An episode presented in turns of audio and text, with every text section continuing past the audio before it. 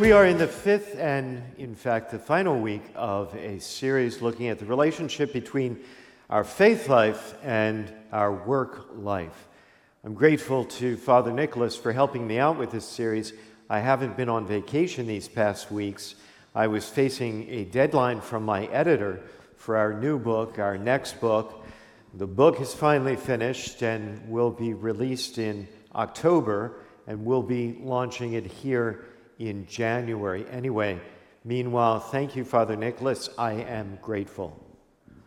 Well, I guess I'm grateful. A fellow stopped me in Starbucks this past week. I'm really enjoying this series with Father Nicholas. and I said, Great. And he said, No, I, I, I mean it. I really mean it. And I said, Yeah, glad to hear it. And he said, No, I mean it. They're, there's some of the best messages I've ever heard. And I said, I get it. Thank you. Well, if you're a fan of Father Nicholas, you're in luck because he'll be speaking again this summer along with Daniel and Tom as we transition into what we like to call summer format starting next week with our first summer message series. Summer format is basically offering the message after Mass to allow some other voices and other views here in Big Church. So plan now on joining us for our first summer series we're calling Presence. You can check it out on our website.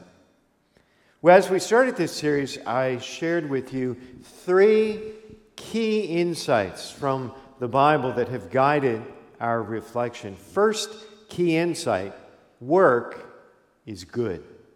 Work is good. The Bible begins with God at work. That's how basic work is to the world. In the beginning, there was nothing. And then God literally went to work. He spoke the world into existence. He created the sun and the moon and the stars. He organized the world by separating light from darkness, day from night, seas and dry land. Other ancient religions depicted the creation of the world as the result of warring cosmic forces, but Genesis tells us differently. Genesis reveals that creation didn't come out of conflict, but creativity. Creation is the result of the loving kindness and infinite creativity of a master craftsman. And yet, the Hebrew word for work used in Genesis describes ordinary, everyday, common labor. Labor that we all undertake every day, thus establishing such work as a pattern for creation, once and for all and forever. And as God completed each stage of his work in creation, the book of Genesis tells us that God paused to acknowledge that it was good. Over and over again, Genesis repeats that the work of God is good, which also established a permanent pattern that we experience as well. Whenever we complete a project, finish a job, accomplish our work goals, it feels good. In some ways, there's no better feeling. And that's not pride, that's a pattern that God has placed within us. From the very beginning, we see the goodness of work, later reflected in the person and life of Jesus Christ. Think about it. God came among us not as a conquering hero, not as a philosopher king, not as some noble statesman, but as a carpenter. And most of his life, most of his life was spent laboring as a carpenter. So, through creation, God the Father, and through his life, God the Son, reveal the goodness of work. Second key insight work is more than just good, it's a gift. People mistakenly believe that God gave work to humanity as punishment for sin, but that wasn't the case at all. The truth is, God gave us work as a way to participate in His work. From the very beginning, work was part of the plan, part of the paradise of Eden. God gives human beings the work of ruling over the earth and caring for it, thus establishing humanity's dignity and purpose firmly rooted, in part, in our work. Certainly, some of our greatest frustrations in life can come in our work environments, whether we like our job or not. But any work you do, and by the way, everybody works, even if you don't currently have a job, everybody works. Any work you do can have value, and being grateful and thankful for that fact can change your attitude, or at least brighten your view. Third key insight we need work. We need work. And not just for the paycheck that it provides, not just as a means to an end. We need work in itself. In fact, I'll go further and say this you will not have a meaningful life without work. Well, today, as we close out this series, just a reminder that if you've missed any or all of this series, or know someone who needs to hear this message, check it out on demand, online, anytime, churchofthenativity.com. To help us close out this series, we're going to take a brief look today at the book of Deuteronomy, today's first reading. Deuteronomy is the first book, uh, is the fifth book of the Bible. Through Moses, God had led the Israelites out of the slavery of Egypt in a miraculous way, parting the Red Sea for their escape. The Israelites witnessed the mighty hand of God protecting them.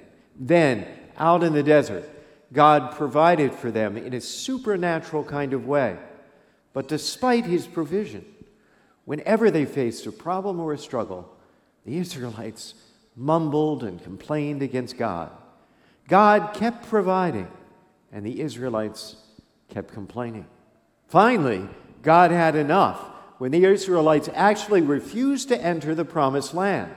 Think about that. They refused to enter the promised land. You can read all about why in the first chapter of Deuteronomy.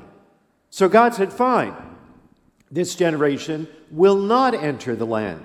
You can spend the next 40 years in timeout wandering aimlessly in the desert. Your children will possess the land, you will not. Well, flash forward as that nomadic period came to a close. Moses gives the people instruction about their future. Moses said, Remember how for 40 years now the Lord your God has directed all your journeying in the desert so as to test you by affliction. So Moses recaps this history and reminds the Israelites why they've been in the desert all this time. God was testing them. It was sort of the work he was giving them to do to see if they really trusted him. This may be an uncomfortable thought, but one theme of Scripture is that God tests us. Sometimes He creates the tests, sometimes He just allows them. He tests us to see if we're willing to trust Him, even when it's difficult to do so. Moses describes the test. He therefore let you be afflicted with hunger, and then fed you with manna, a food unknown to you, you and your fathers, in order to show you that not by bread alone does one live, but by every word that comes forth from the mouth of the Lord. God allowed the Israelites to feel their hunger out in the desert, where they had no idea how to provide for themselves. In Egypt, they were slaves, but they knew where their next meal was coming from. Out in the desert, they did not. God stepped in and he gave them food. He gave them manna from heaven. That word, manna, actually means, what is it? The Israelites had never seen anything like it before. When they saw it for the first time, they said, What is it? God provided the manna so they would recognize him as their ultimate provider. We believe God is our Heavenly Father. We believe that we're His beloved sons and daughters. And it is in the nature of fathers to provide for their children. If you're in a tough spot right now, if you feel like you're wandering in a desert, it could be God is using this period to help you turn to Him and rely on Him as provider in a way you have not before. Moses continues For the Lord your God is bringing you into a good country, a land with streams of water, with springs and fountains, a land where you will always have bread and will, where you will lack for nothing. So God is giving them this great blessing with one demand. But when you have eaten and are satisfied, you must bless the Lord your God. You must bless the Lord your God for the good land he has given you. Make sure you remember where your blessings come from. Make sure you remember to thank God for them. Make sure the blessing leads to worship. Why? Moses tells them, Lest you have eaten and are satisfied and have built fine houses and your silver and gold has increased, and then you become haughty of heart and forget the Lord your God. Let's acknowledge this about human nature. It was true thousands of years ago, and it's true today. When we have blessings in abundance, it can be easy to forget about God. We forget about God, and then start to think that we're the ones who made it all happen through our own effort, through our work. And when we forget about God, our worship becomes misdirected.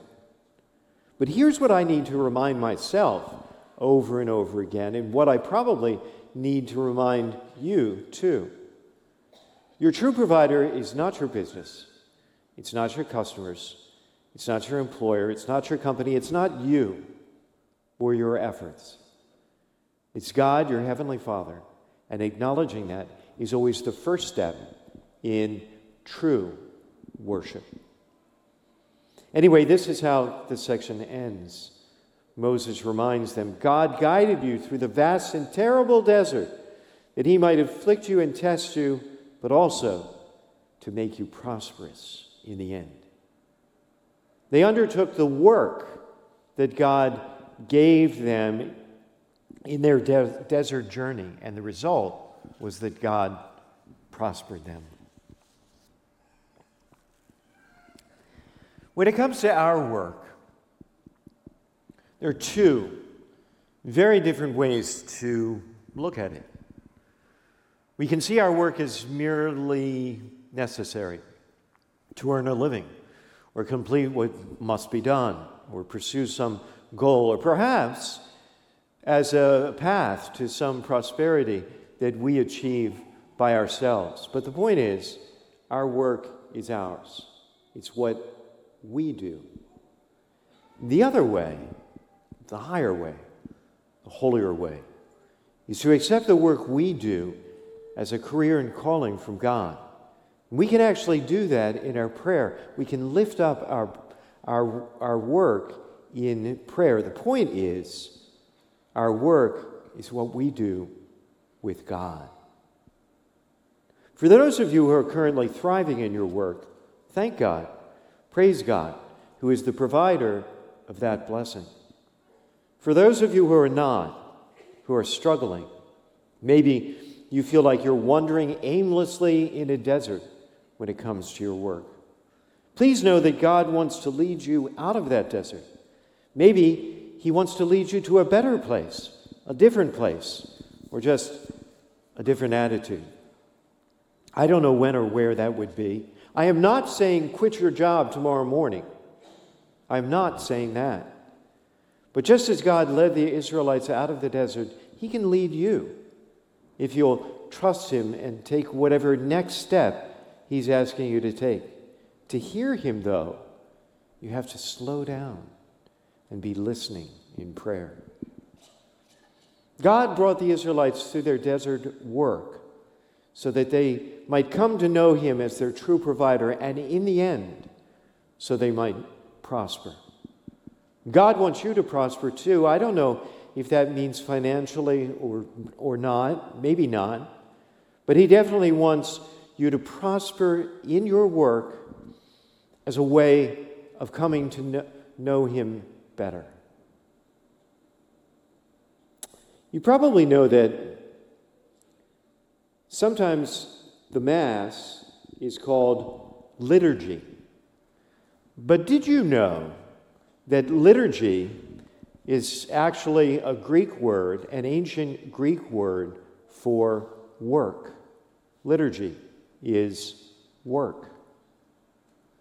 Today is the feast of Corpus Christi, the feast of the body and blood of Christ, celebrating the gift of the Eucharist, which we offer and receive here in the liturgy. The Eucharist represents Christ's work on the cross, but it calls forth our work too. Liturgy is our work. Attending the Mass, attending to the Mass, actively participating through our worship and our worship offering, we join our work to Christ all of which is preparatory to receiving Christ in Holy Communion, prefigured by the manna in the desert. In Holy Communion, we actually receive Christ in order to become more like Him. Joining our work to His work is exactly how we become more like Him. Thanks for watching. Hit that subscribe button so you don't miss a single video. You can be part of our mission to love God, love others, and make disciples by sharing this video. We're grateful you're part of this community.